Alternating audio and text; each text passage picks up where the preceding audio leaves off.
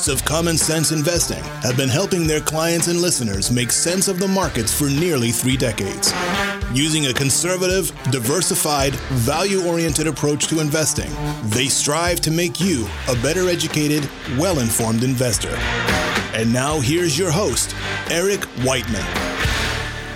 One of my favorite quotes be fearful when others are greedy and greedy when others are fearful. That's a quote from Warren Buffett.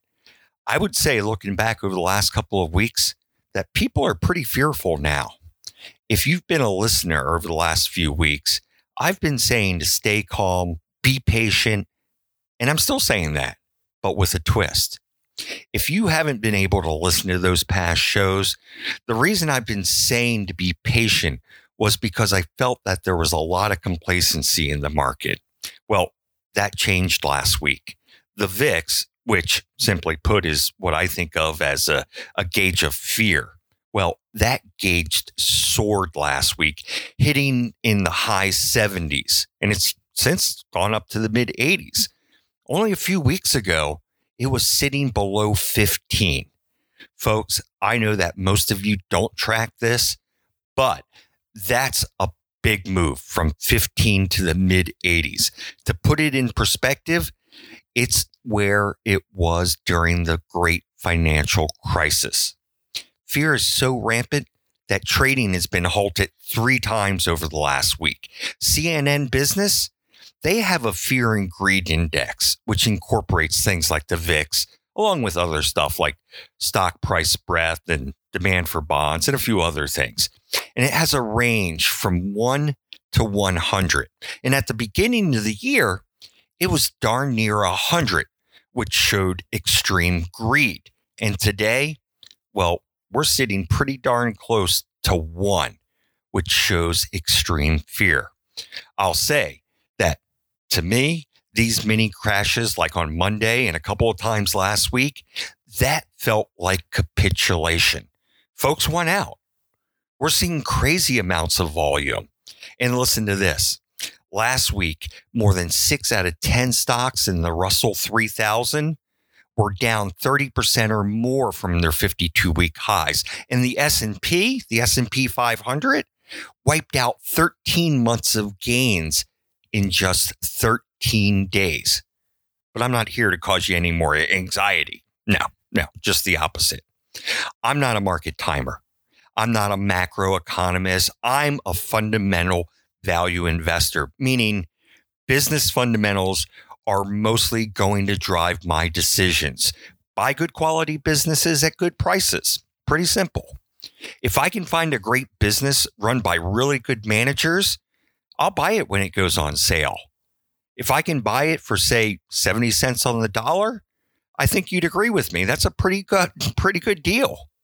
But the day after I buy it, if that goes down to 60 cents on the dollar, am I going to be mad because it's cheaper? No. Well, okay, maybe a little bit, but I know I got a great deal. I bought a dollar for 70 cents.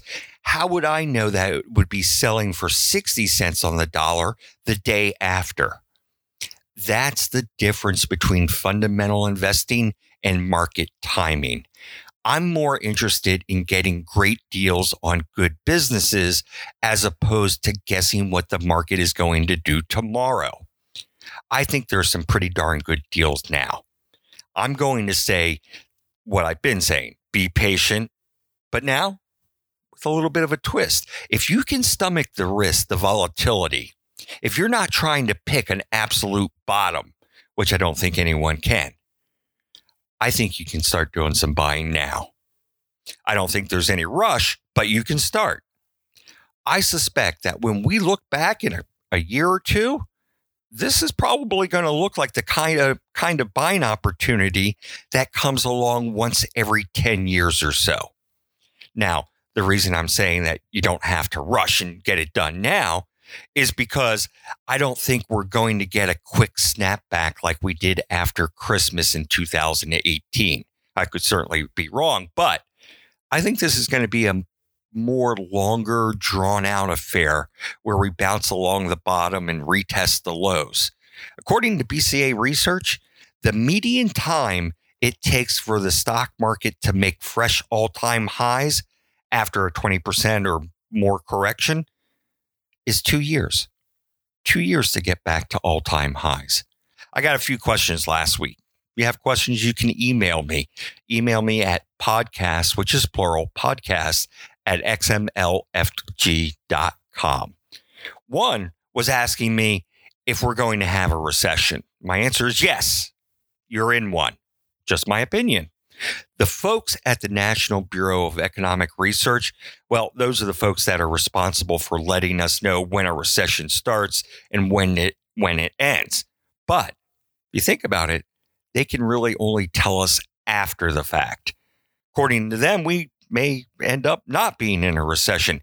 But when I look at it, I see businesses are shut down, schools are shut shut shut down, restaurants, market is dropping, interest rates have gone to zero.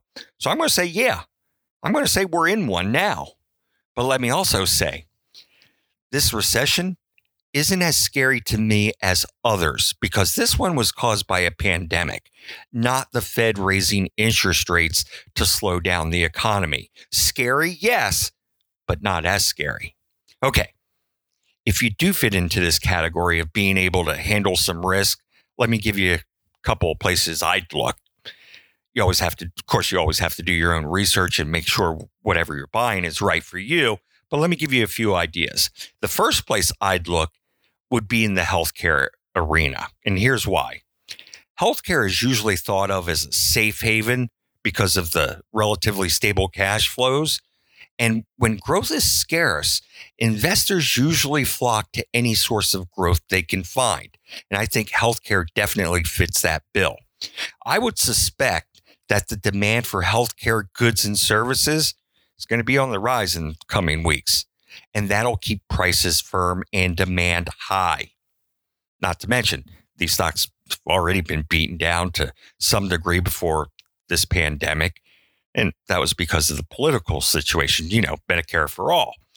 On a PE basis, they trade at about a 15% discount to the broad market. So I think there's some deals there. And I've talked about these before more in depth, so I won't spend a whole lot of time on them today. But one of them I like is United Healthcare, symbol UNH. That would be one that's on my list. I'd also be looking at adding to one of my core holdings, Johnson and Johnson, symbol J and J, along with another one, Merck, symbol MRK. Now, I've been lukewarm on the big pharmas lately because I was worried about pricing. Pricing has been falling, and both sides of the political aisle are out to get them. And this hasn't changed.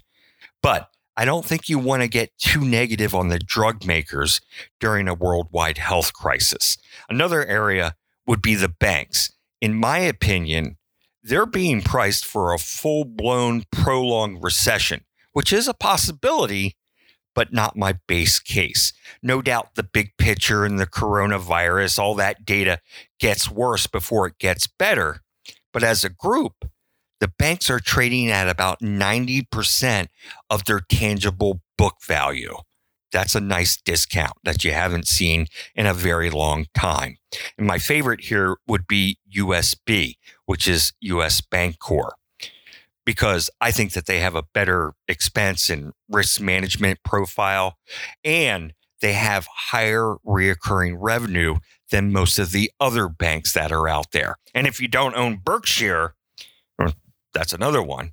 It's not a bank, of course, but it does look really cheap. And they have a ton of cash on hand, which they can put to work. Again, to quote Warren Buffett, be fearful when others are greedy and greedy when others are fearful. I hope that he's being greedy and putting that $100 billion of cash to work. Okay, that's all we have time for today.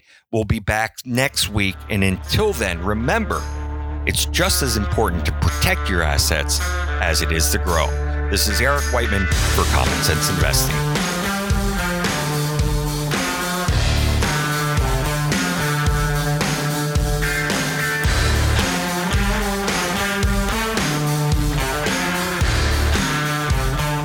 Okay, you've listened to the show.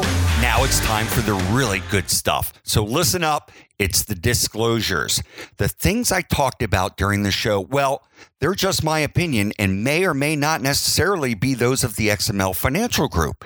Don't construe this as personalized advice or a solicitation to buy or sell a security. No, no. You should consult your own financial advisor to see if it's appropriate for you. It's also not a substitute for tax or legal advice. I'd suggest you get someone who's qualified in these areas so you can get the advice you deserve. When you're talking about asset allocation, diversification, rebalancing, they don't guarantee better results and they don't eliminate the risk of losses. In investing, there are no guarantees. Just because you use these strategies doesn't mean you'll outperform someone or something who doesn't. XML Financial LLC is an independent registered investment advisor.